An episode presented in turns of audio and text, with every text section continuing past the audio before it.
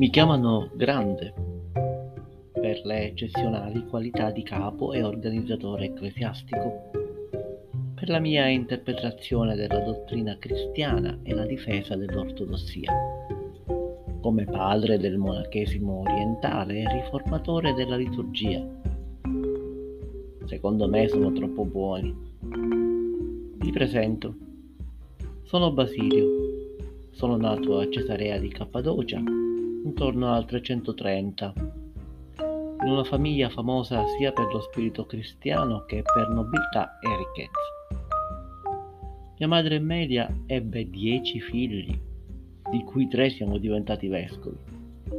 Io, Gregorio di Nissa e Pietro di Sebasta.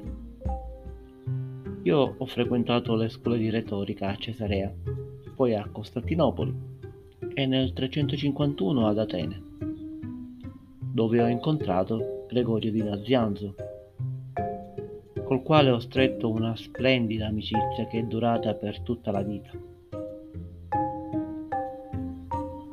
Successivamente, intorno al 356, presso la mia città natale, ho cominciato la carriera di retore, ma ben presto ho rinunciato per consacrarmi a Dio.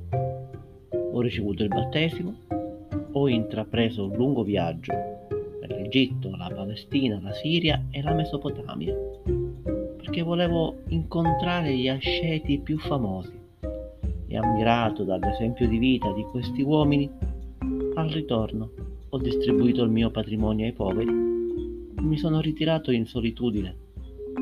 Ma presto alcuni compagni mi hanno seguito e così abbiamo iniziato una vita cenobitica. Con Gregorio di Nazianzo, che mi venne a visitare nel 358, ho scritto la Filocalia, un'antologia delle opere di Origene e le due regole monastiche.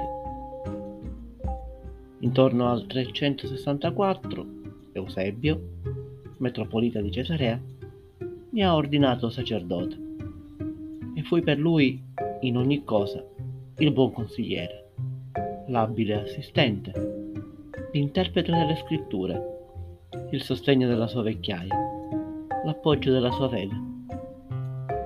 Nel 370 succedetti ad Eusebio come vescovo di Cesarea. Ho fondato ospedali per gli ammalati e le vittime delle epidemie e numerosi ospizi per i viaggiatori e gli stranieri.